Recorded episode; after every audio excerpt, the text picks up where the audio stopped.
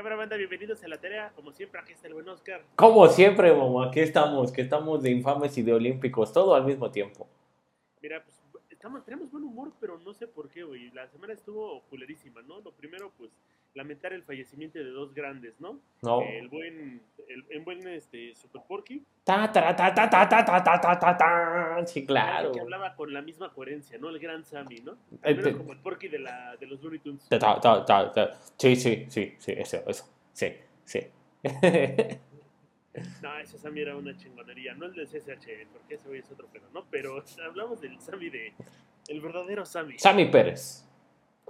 Sammy Pérez. ¿Qué me recuerda de Sammy? Güey, mira, antes de, de hondar en su muerte, lo que más me sorprende era la novia que tenía, güey. Yo creo que, o sea, la neta es que yo pensé que eh, Sammy era un señor, a lo mejor no que vivía, no, no un solitario, no un ermitaño como yo, pero nunca me imaginé que una de sus novias parecía de Laura Pico, güey. Dije, no mames, o sea, la pinche. Yo creo que la plática que tenía Sammy era muy interesante o muy lenta, güey. Y era curioso, ¿no? Estaba- tenían planes de casarse. Eh, su novia es Zuleika Garza. Es una chica que... Lo mismo que le pasa a un cuate, ¿no? Está muy bien para él. y pues no, no se les pudo cumplir estos planes. No sé qué le habrá visto porque tampoco creo que Sammy haya tenido una gran fortuna acumulada, ¿no? O igual era alguien de gran ahorro o de buena inversión. Mira, no sé qué pasó ahí, porque, un pequeño paréntesis, si hasta Furcio se volvió actor porno, pues Sammy, ¿por qué no iba a tener una novia de Can, no? Entonces, pero no sé, o sea, a lo mejor, lo, que quiero imaginarme es que eh, tenía invertido todo Sammy su dinero en criptomonedas o en algo así, güey, porque yo también no hallo, o sea, no es que... eh, no crea que el Señor no, tuviera su encanto, pero en realidad no lo tenía o no lo proyectaba. Entonces, quién sabe, son de esos misterios del tercer milenio que tendría que investigar Jaime Maussan. No creo que estén bien las críticas que le hacen, pero pues hay que mencionarlas, ¿no? Las críticas que se dan en contra de Zuleima en estos últimos días porque dicen que no la vieron en ningún lugar del hospital, ¿no?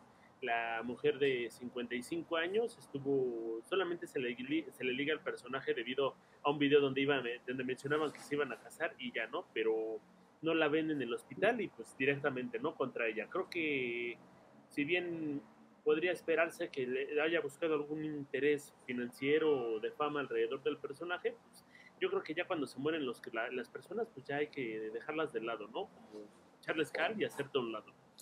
Es que estamos como invadidos, ¿no? O sea, está- hay, un, hay un chingo de banda que bien la podemos catalogar como estos críticos de sillón, ¿no? Que no hacen nada, pero te critican todo y aparte se sienten con las herramientas y el sustento para criticarlo todo, ¿no? A lo mejor no se iban a casar, a lo mejor solamente era la pantalla, a lo mejor sí eran novios, pero pues bueno, también es este es temporada de pandemia, ¿no? O sea, esa pandemia que no acaba, entonces pues, a lo mejor no fue por eso. Uno nunca sabe, pero pues la banda nada más también eh, creo que trata de buscar como tres pies al gato o el hilo negro donde no existe. Ahora también se van contra Eugenio Derbez y creo que quien menos culpa tiene es como si ahorita le dijeran, no sé, este, se muriera Vin Diesel y le dijeran a Steven Spielberg, oye, güey, no mames, tú le diste su primer papel en una película, güey, o sea, eres un protector. En algún punto, pues también tienes que darle una pensión y tienes que estar pendiente de ese güey y demás, ¿no? Ya salió Derbez a decir que sí lo estaba apoyando y cuando murió lanzó sus condolencias, pero también creo que la banda se pasa de verga con ese tipo de cosas, ¿no? Como que le dan responsabilidad a quien no debería ser. Güey, más bien deberían de estar criticando a Derbez por echarse la infamia de, viaje con los Derbez 1 y 2, güey. O sea, ahí sí le deberían de caer las pinches críticas, ¿no? Y todavía criticar más a la banda que lo vimos. Yo nada más vi la primera parte y dije hasta aquí. No güey, vuelvo a ver. Pero sí, güey. O sea, ¿qué, tiene que ver, no? Es como si a nosotros, o sea, es como si tú te mueres ahorita en un paro cardíaco y me van a decir, güey, le tienes que dar pensión. Ah, ¿por qué le voy a dar pensión a ese güey? Ya se murió para empezar, ¿no? A su, a su familia. ¿Y por qué se la voy a dar? Pues ni lo conocía, ¿no? Sí. Las deudas que debes, ¿no? Ese también puede ser un motivo por el cual se fue la mujer, ¿no? O sea, es una deuda millonaria, estaba en un hospital privado y pues esas madres te cobran hasta por el, el conito de agua que te llevan creo que es una buena decisión desaparecerte después de esa situación, al menos si no puedes pagar. Güey, es que, o sea, lamentablemente le tocó, ¿no? Y al final se murió por una complicación que fue un paro cardíaco. Entonces, eh, pues también quiere decir que el buen Sammy era una bomba de tiempo andando, ¿no? O sea, ya se veía, ¿no? Ya se veía. Ya se veía desde que era famoso, que salía en la tele con más regularidad, ya se veía un poquito choncho. Dejó la tele y se quedó sin el varo de la tele, pero con los kilos que te engorda la cámara. Entonces, eh, es que es esta banda que a todo mundo odia y que todo, o sea, son como un Oscar potenciado, pero también hay ocasiones donde dices, bueno, ya hay que calmarnos un poquito, ¿no? O sea, eh, sí es lamentable porque me acuerdo que sí te daba muy buenos momentos. A mí me gustaba cuando salía con el personaje precisamente de Derbez de Arona Basolo, que salía disfrazado igual que él, ¿no? Con su ombliguera y le veía su ombligo botado a Sammy que apenas podía articular algo. Extrañamente ese personaje siempre me gustaba, güey. Creo que era más por el ombligo, porque Sammy siempre hacía lo mismo, ¿no? Pero, este... Pero al final hay que recordarlo por lo que hizo chido, ¿no?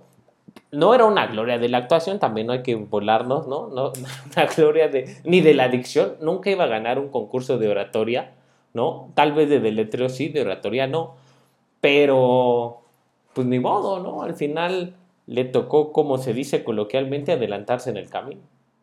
Hay un video, pues, un extracto sacado directamente de eh, No se aceptan devoluciones, esta película donde participó con Eugenio Derbez, y menciona todo lo de todas las palabras o frases que él estaba, tenía ligadas con él, con, la muerte, ¿no? Era de colgar los tenis y demás, obviamente con su estilo humorístico casual, ¿no? A mí lo que me encantaba de sus actuaciones, sobre todo en XH Derbez, era cuando en la parte de abajo como subtítulo, esto no es actuado, o esto no es actuación, o lo que está viendo es en vivo, ¿no?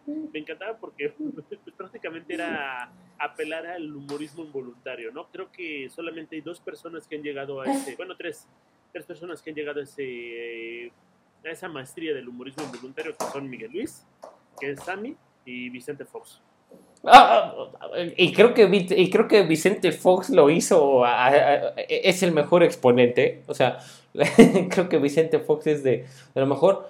Miguel Luis también vi notas bastante tristes, primero que lo andaba buscando y que no sabía en qué hospital estaba ni nada. Entonces también dije, qué gandallas, ¿no? O sea, igual y... Eh, guardando bastante las distancias, pero bastante, creo que Miguel Luis y Sammy fueron como el nuevo Viruta y Capulina, ¿no?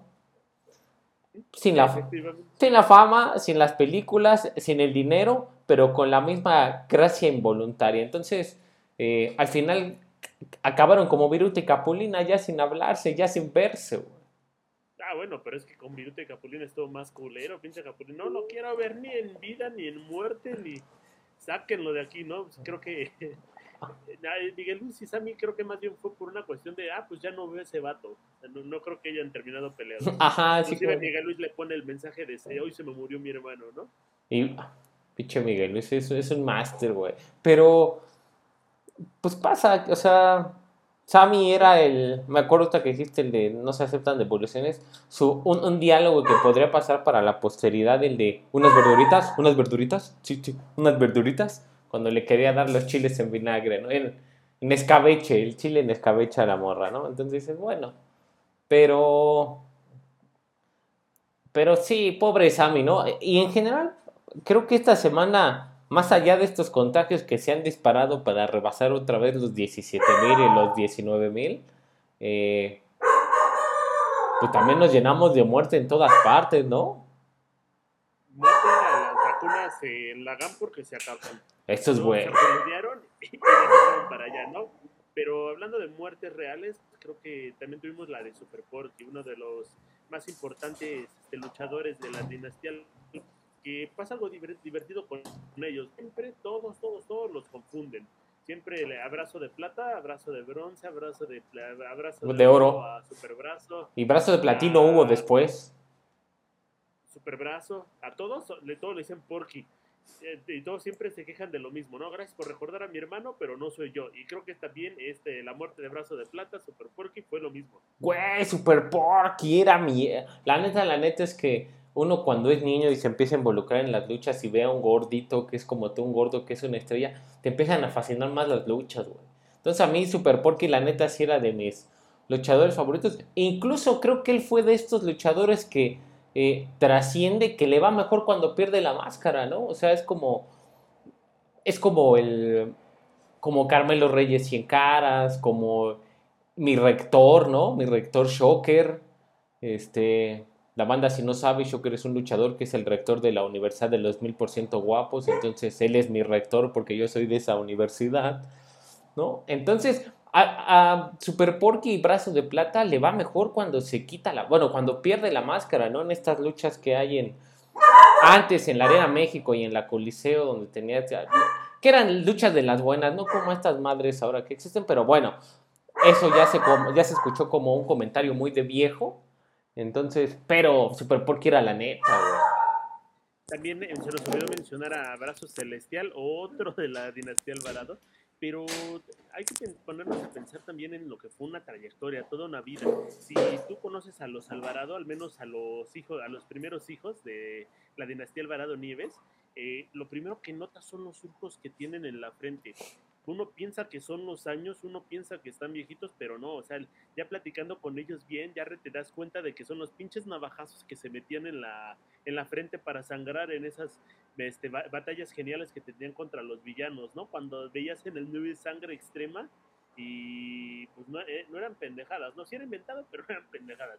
Güey, ellos, o sea, esas peleas entre los brazos y los villanos, eran otro pedo, güey. La neta es que sí me acuerdo que eran bien buenas.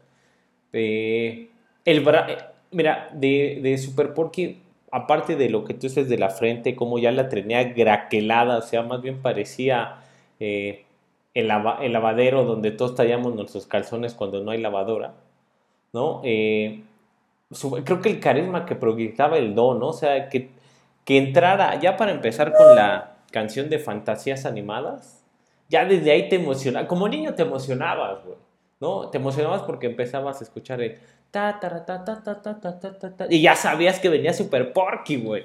Por la demanda de Warner Brothers. puede ser, güey, puede. Yo, yo, yo, siempre quiero pensar hasta la fecha que Warner le, le cedió el, el uso de la música y con eso me voy a quedar güey, toda la vida. Pero bueno, tengo que te emocionabas como niño cuando lo veías gordito y, eh, La agilidad, agilidad entre comillas, ¿no? Que tenía para poder echarse una plancha, ¿no? Y, ah", tú lo veías y dices, ay, este güey va a volar y te emocionaba ver a un señor. Porque la neta, la neta, la, o sea, me imagino que hubo un tiempo en que le fue muy bien, porque esa panza que se cargaba era chelera, más no poder. Ahorita que hablas de la panza es bien interesante. A todos ellos, bueno, el papá de todos ellos es en un, eh, trabajaba en lucha libre, era como asistente, entrenador y hacía de todo, ¿no? Eh, era muy flaco, pero muy, muy, muy flaco, tílico, ¿no? Decían que se quitaba la, lo, veían por la calle y todos conocían a Black Shadow sin máscara. Entonces él empezaron a decir Shadito Cruz, ajá, porque esta cuestión de, pues es la versión de Black Shadow, pero, pero en flaco, ¿no? Entonces, eh, los hijos empiezan a tener este gusto por la lucha libre, se empiezan a aventar y todos son bien gordos, güey, pero todos, todos, todos los hijos de Charito Cruz son bien gordos y la siguiente generación son mamados, güey. Me da muchísima risa cómo van como saltando, ¿no? Ninguno de los hijos de los brazos es este flaco, como, como tal, y todos terminaron en luchas en Japón, en Alemania, en Europa, en, en, Sudamérica, o sea, vivieron la abundancia tanto en las carteras como en la panza se ve, yo eh, he aprendido a lo largo de la vida que la opulencia se ve en la panza, entonces los brazos sí eran opulentes. Eh, marcó una época, güey. O sea, la neta es que toda la dinastía de los brazos marcan una época, eh, pero indudablemente el que más se destaca es brazo de plata, ¿no? O sea, no porque los otros no fueran importantes, sino el brazo de plata era el importante, era el que se llevaba la emoción de los niños, ¿no? O sea, los niños queríamos ser como él, era el... Todos tenían su, carisma, pero este proyectaba más y de todos los brazos, también, eh, o sea, en una opinión muy personal, era el más limitado, ¿no? O sea, sí tenía la técnica, sí peleaba, pero no era el más ágil, no era el de más técnica, era dentro de todos los brazos, yo creo que era el más limitado, pero esas limitaciones las compensaba con el carisma que cargaba el señor, entonces por eso se volvió, ya era una leyenda desde que, desde que estaba luchando y tal vez voy a exagerar, ¿no? Mucha banda va a decir que no es cierto, pero yo creo que estaba a la altura de un, de un hijo del santo de las pocas veces que luchó, no del santo, sino del hijo del santo, de Blue Demon Jr., de Tinieblas, Superastro, ¿no? Huracán Ramírez, Tonina Jackson, ¿no? Ya estaba como a... Yo, yo lo pongo a esa altura, ¿no? O sea, para mí toda la vida eh, el mejor luchador que ha dado este país va a ser el Santo y Blue Demon, o sea, incluso, pero el brazo estaba ya rascándole las rodillas. Brazo de plata. No, no, no, no, estoy de acuerdo con que lo compares con el Hijo del Santo, primero porque no demandaba a todo mundo. Eh, si bien estos luchadores les fue muy bien en, sus, en su apogeo, eh, pasaron una etapa donde ya era culero comer, güey. O sea, uno de ellos, este Superbrazo, llegó a tener un comedor comunitario entonces, y seguían luchando, güey. Este hombre está luchando desde 1981 y siguió luchando hasta 2021. Todavía seguía en, este, en la AAA y pues lo único que lo pudo parar fue la pandemia y pues un impacto al miocardio. Pero estás hablando de alguien que tiene 58 años y sigue luchando, cuando los luchadores generalmente se retiran entre 35, 40 años, hay algunos que llegan a durar un poquito más, pero es una carrera pues, prácticamente toda la vida, o sea, este hombre se, ahora sí con el sudor de su frente y a chingadazo se ganó el pan. No, ¿qué pan? no conoció otro estilo de vida, ¿no? O sea, eso es claro estuvo inmerso en el mundo de la lucha libre desde pequeño, no conoció otro, pero yo me refería a esta cuestión de la fama, digo que el, y es como entrar en mucha polémica con lo del Hijo del Santo que ha vivido de la fama y eso sí es pasarse de lanza, ¿no? Pero bueno, a lo que voy es que eh, es un referente, güey, o sea, no puedes visibilizar la lucha libre nacional que eh, también en una opinión muy personal, eh, sí es técnicamente el deporte del pueblo, ¿no? O sea, es este deporte donde tú podías ir toda, antes de la pandemia a la Arena México, ¿no? Podías ir a ver las luchas en vivo y te sigues emocionando y, muchos dirán, bueno, es un show y demás, no importa, ¿no? O sea, es ese deporte que a las personas, hace unas décadas, tú lo sabrás mejor, hace unas décadas, pues el arrastre que tenía con la gente y eran accesibles los precios y toda la cosa del teatro. Entonces, eh, el legado que deja el brazo va más allá de, el brazo de plata va más allá, o Super Porque va más allá de haber sido el gordito, el luchador que se aventó toda su vida luchando, sino fue esta forma de que los niños se sintieran identificados porque aparte salía del molde, ¿no? O sea, si era una persona, un deportista, porque él sí era un deportista, ¿no? Que salía del molde. Eh, físicamente hablando, pues no era el luchador eh, como los de antes, de una espalda muy gruesa y el pecho marcado y los brazos como de Jorge Rivero, ¿no? O sea, era, un, era e, el cuerpo casi, casi del típico mexicano, ¿no? Chaparrito, entre comillas, panzón, bigotón, entonces, eso, era, eso es lo que hizo que fuera tan fácil que te identificaras con él. Ahora, tiene dos récords que me parecen bien interesantes. Una revista Pro Wrestling Illustrated, la revista Lucha Profesional Ilustrada. ¿EP? Para los del Conalep. no, no me gusta ese chiste de Chumel Torres. Pero bueno, lo sitúa en el número 229, esto en el 2006, de los mejores 500 luchadores de toda la historia. Digo, yo no puedo nombrar más de 100 luchadores, pero aún así está dentro de los primeros 229. Y también le entró a las artes eh, marciales mixtas. Eh, también era una persona que sabía cuándo retirarse, tuvo una sola, una sola pelea, una sola derrota y pues fue lo que le sirvió. Güey, si hasta Dave Batista entró a las artes marciales mixtas, ¿por qué el brazo de plata no? pues el, el, Power Ranger verde, güey, este, eh, este, Tommy en la, en la, serie también está en las artes marciales mixtas, güey. Nada más que ese güey ya rifa un poquito más. Ah, es un perdedor. Desde que dejó de ser el verde y se convirtió en el blanco, ahí se volvió un perdedor para mí. No, güey, el Power Ranger blanco es un chingón.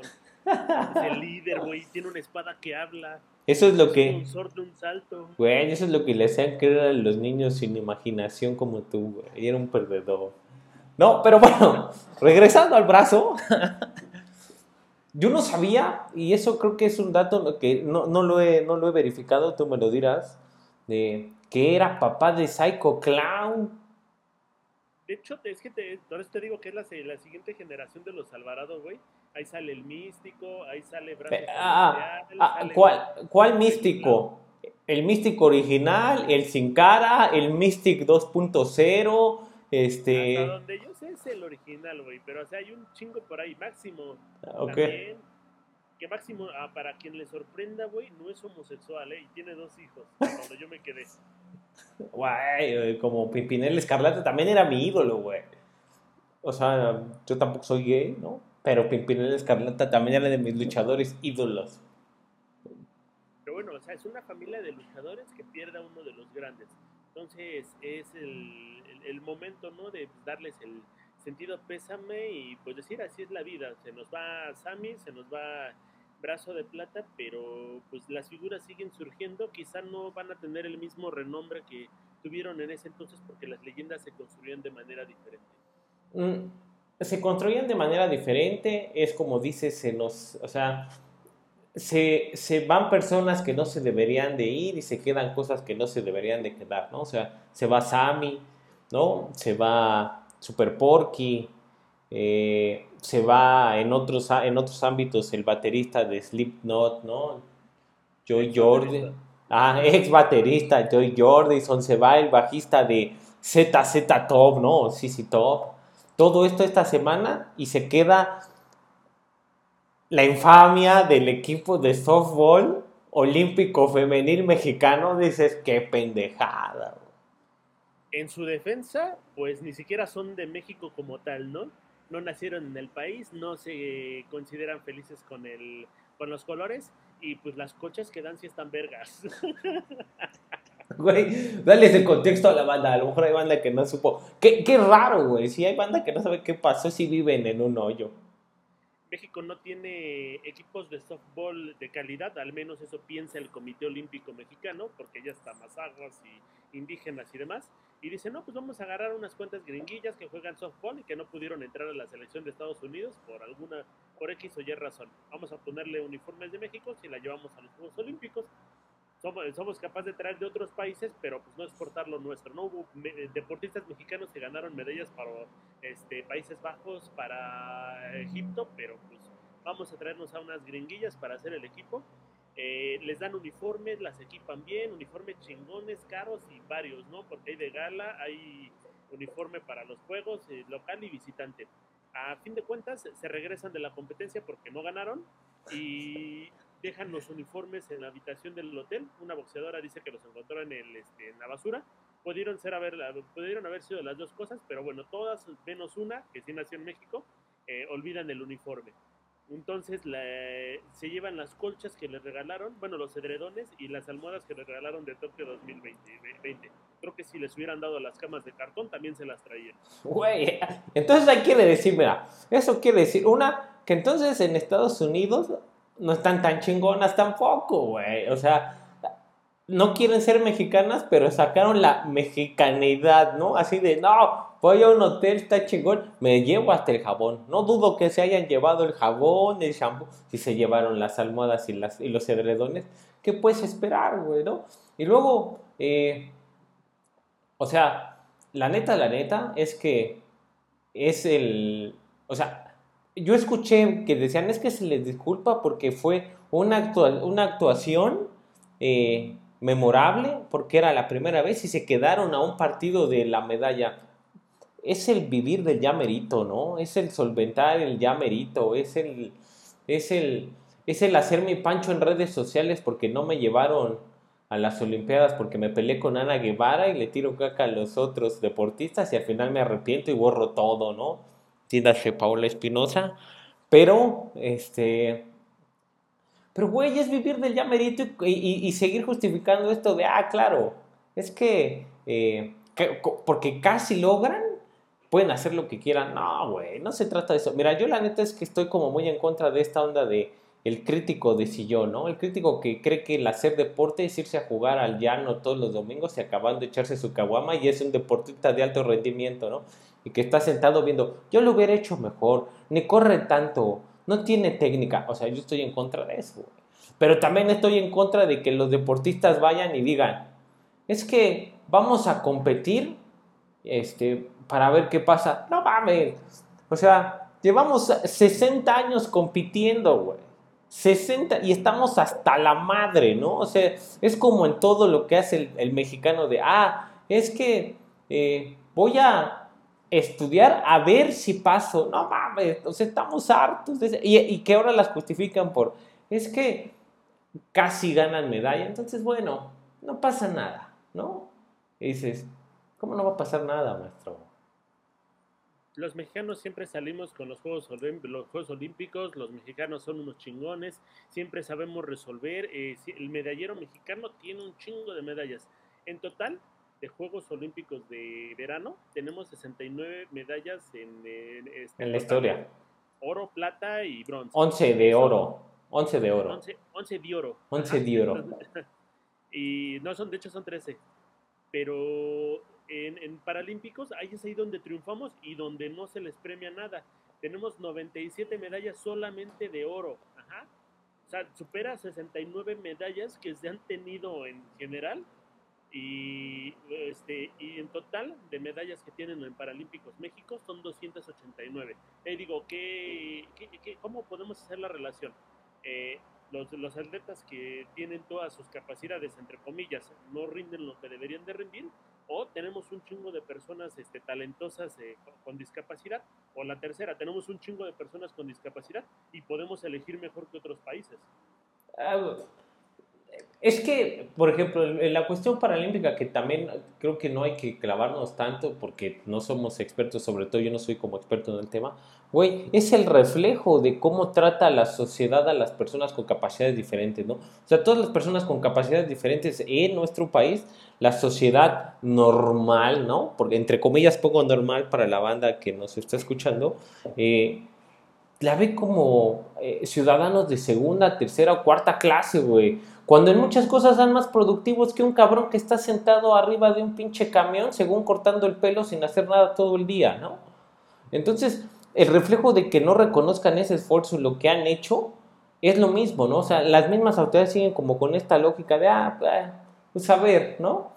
Y que acá se les, se les, eh, se les disculpe casi todo. Ahorita que dijiste el total de las medallas, o sea, Nueva Zelanda, vamos a hablar de Nueva Zelanda porque yo también me puse así como investigar, ¿no? o sea, Nueva Zelanda, un país que también como México no figura en los medalleros, ¿no? O sea, no es un país que digas, uta, estos güeyes cada Olimpiada están rifándose como China, Japón, Estados Unidos.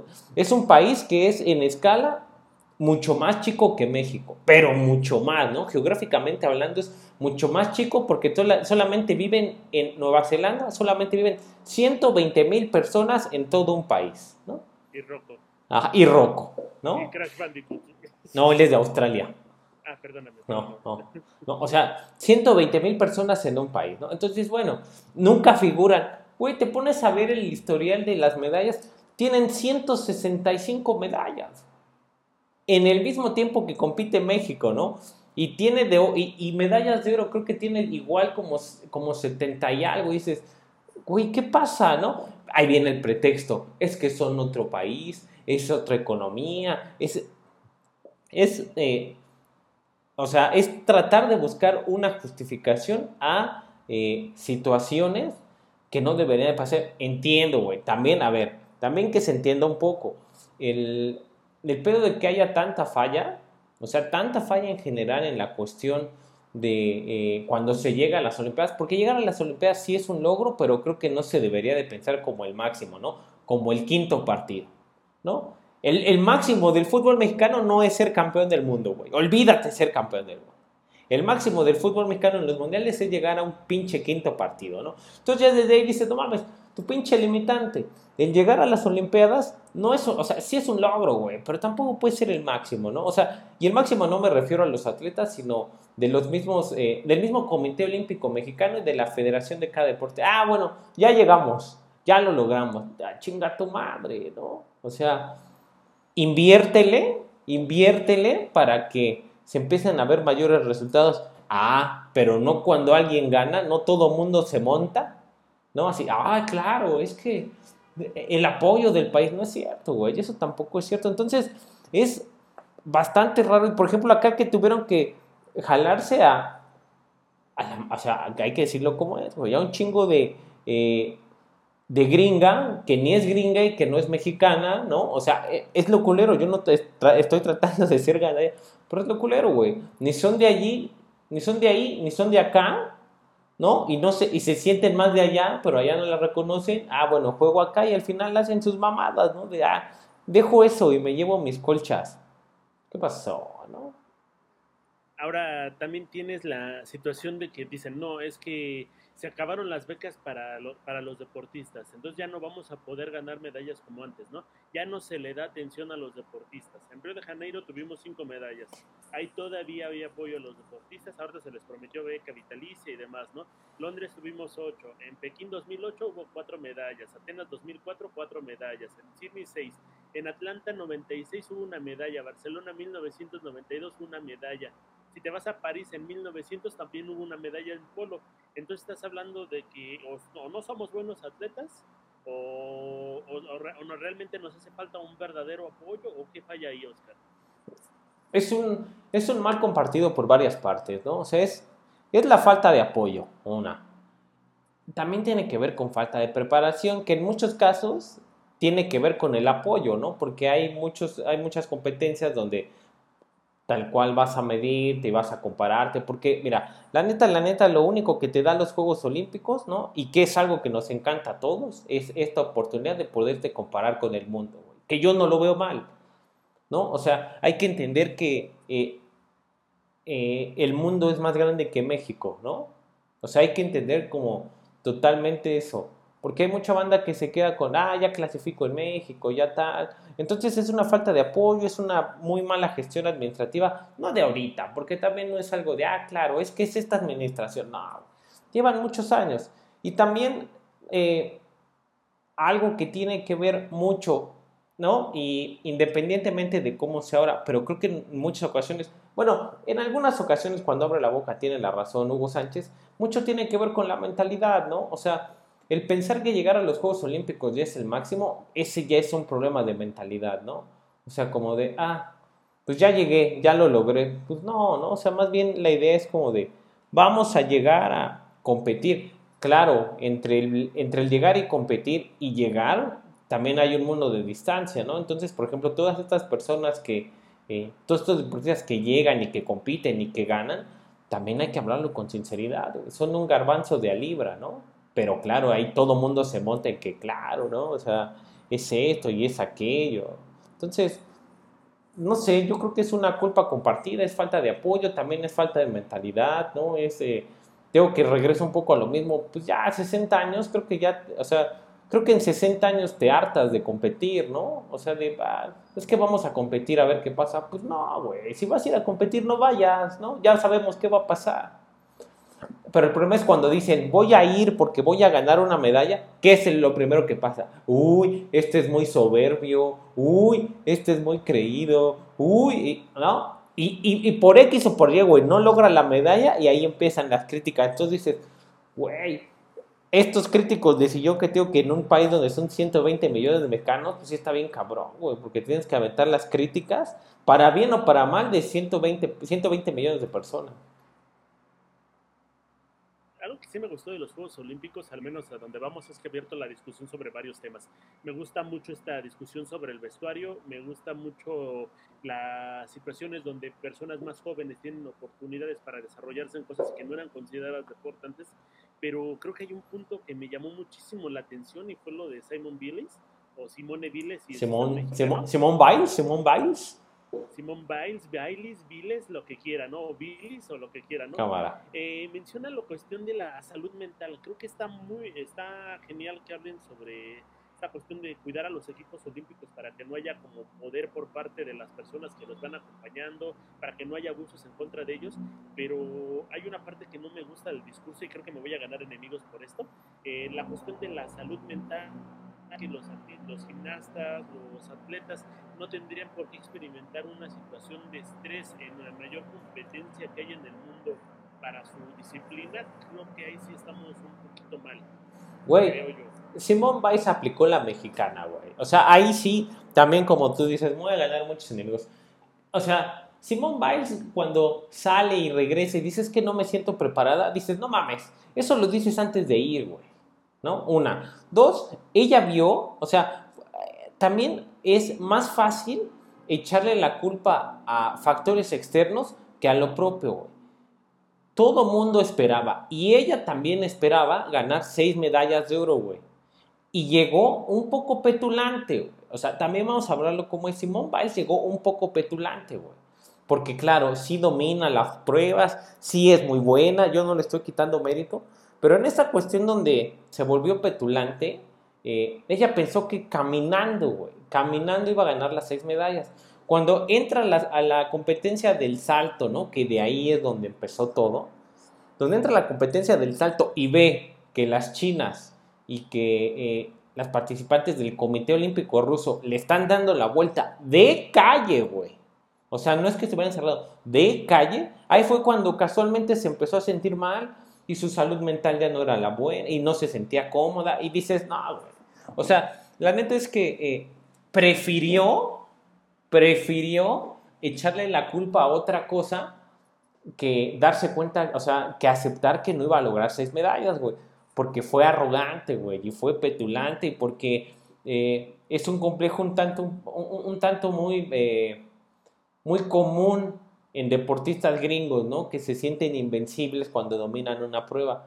Eso le pasó a Simón Biles. Yo no creo en la salud, o sea, yo no creo que el, tema de la salud mental haya sido lo que le, eliminó, eh, la falta de admitir que se equivocó, güey. Pero bueno, ahí, ¿qué hago? Cambio el discurso de no, no es la presión, entonces por eso mejor cambio y por eso dejé, ah, a mí no me convence, ¿no? Los expertos dirán alguna otra cosa, pero yo soy de la idea de que más bien prefirió eh, echar la culpa a otra cosa que admitir que no iba a ganar seis medallas. en todo sentido, aunque haya perdido, creo que su mensaje no hubiera quedado no hubiera quedado mal, ¿no? incluso pudo haber echar, le hubiera podido echar la culpa a este tipo de situaciones, pero al darle la espalda a lo que es la máxima competición y decir, ¿sabes qué? Pues es que yo necesito tener como mis emociones al 100 para poder eh, llevar a cabo la disciplina que llevo entrenando cuatro años. O sea, ellos mismos lo dicen, ¿no? los entrenamientos no solamente son físicos, también son mentales. Muchos llevan este coach, muchos llevan este, terapias, muchos llevan psicólogos. Hay una psicóloga, hay psicología del deporte específicamente para tratar estos temas, para hablar sobre las cuestiones de los fracasos, para hablar del estrés que te puedes enfrentar y simplemente decir, ¿sabes qué? Tengo que estar en mis mejores condiciones para entrar a una competición. Eso es tu responsabilidad, no es responsabilidad del público, no es responsabilidad es parte de responsabilidad de tu federación, pero es algo que también tienes que tener trabajado tú. Ahora vamos a pensar, por ejemplo, en Carl Lewis se va a competir a un país racista donde están prácticamente, están a punto de meter a los judíos a las cámaras de Auschwitz y están tratando de decir la, la raza aria es la mejor, el pobre sin dinero, sin ningún tipo de situaciones y se va, te vas a competir a un país súper racista y terminas ganando la competencia número uno. Creo que el mensaje fue más poderoso al, vencer todas estas adversidades, al simplemente decir no puedo vencerlas como tal. Es como decirle, a decirle al Comité Olímpico, no el, ninguna Olimpiada en la etapa donde alguna de las, de, las, de las atletas van a tener su ciclo menstrual porque eso las va a mermar en algún sentido. Ajá, entonces, eh, que ajusten el calendario para que todos estén bien, estén en sus perfectas condiciones o que les tomen el tiempo en el momento en el que ellos quieran y digan, ah, es que este es mi mejor momento. Nada más un paréntesis, fue Jesse Owens, no Carl Lewis. Carl Lewis sí fue velocista, pero es más reciente. El que ganó las Olimpiadas en Berlín fue Jesse Owens. Ah, perdóname, perdóname. No, no, no. Pero yo concuerdo contigo, güey. O sea, si no estaba bien mentalmente, lo dices desde antes, güey. O sea, también piénsalo como por alguien más. Hubo alguien que no fue a las Olimpiadas que se sentía plena porque, ah, va a ir Simón Biles y nada más tengo lugar. Entonces, y ya llega y ve que le van a dar la vuelta y dice, ya no quiero, ¿no? Dices, güey, es ridículo, ¿no? Fue una, fue una actitud un poco infantil. La neta, y sí entiendo que todo lo más tiene importancia, claro que tiene importancia, pero no lo pones de pretexto cuando ves que estás perdiendo.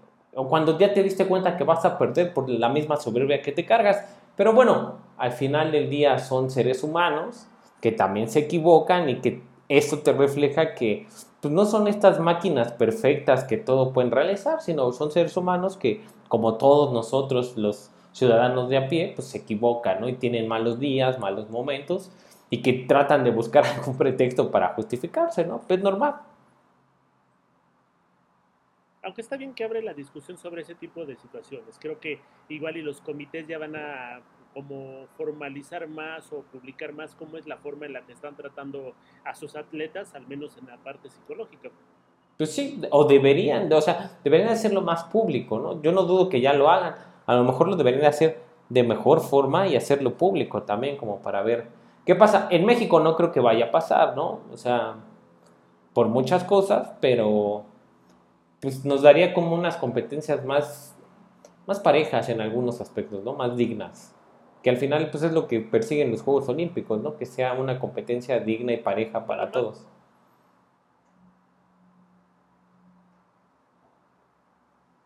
Lo más acercado que se llegó a publicar fue un documental sobre la selección sub-23 del 2012, la que compitió en los Juegos Olímpicos de Londres, eh, y que se ganó la medalla de oro, eh, dice que hubo un, acompañamiento psicológico por parte de los chavos, perdón, por parte del equipo hacia los chavos, inclusive les ponían películas para que estuvieran como atentos. Y yo dudo muchísimo que Estados Unidos no haya entrado en este quite o que haya tenido, tenga esta, este mecanismo tan, tan ampliado, ¿no? Y si no, pues mínimo yo le pondría a mis atletas la película de Rocky un día antes.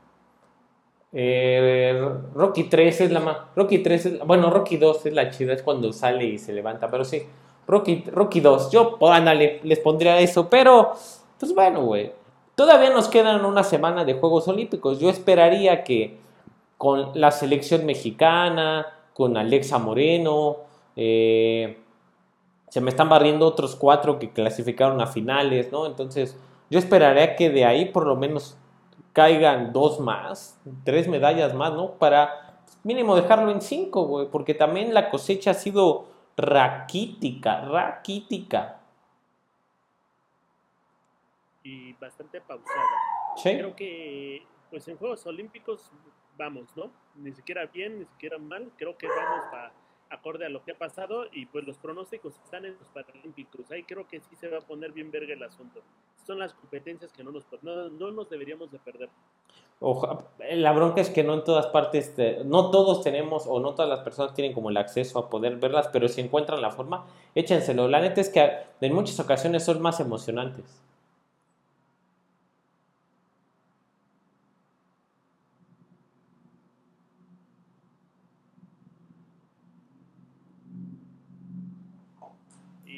yo creo que con eso terminamos, banda, porque nos estamos quedando como medio pasmados. Eh, muchas gracias por ver el episodio de esta semana y pues recuerde, si va a los Juegos Olímpicos, si tiene la oportunidad de ir, pues no ponga excusas y póngase a chambear. Llévese sus propias almohadas y su funda, no sean gandallas. Mejor.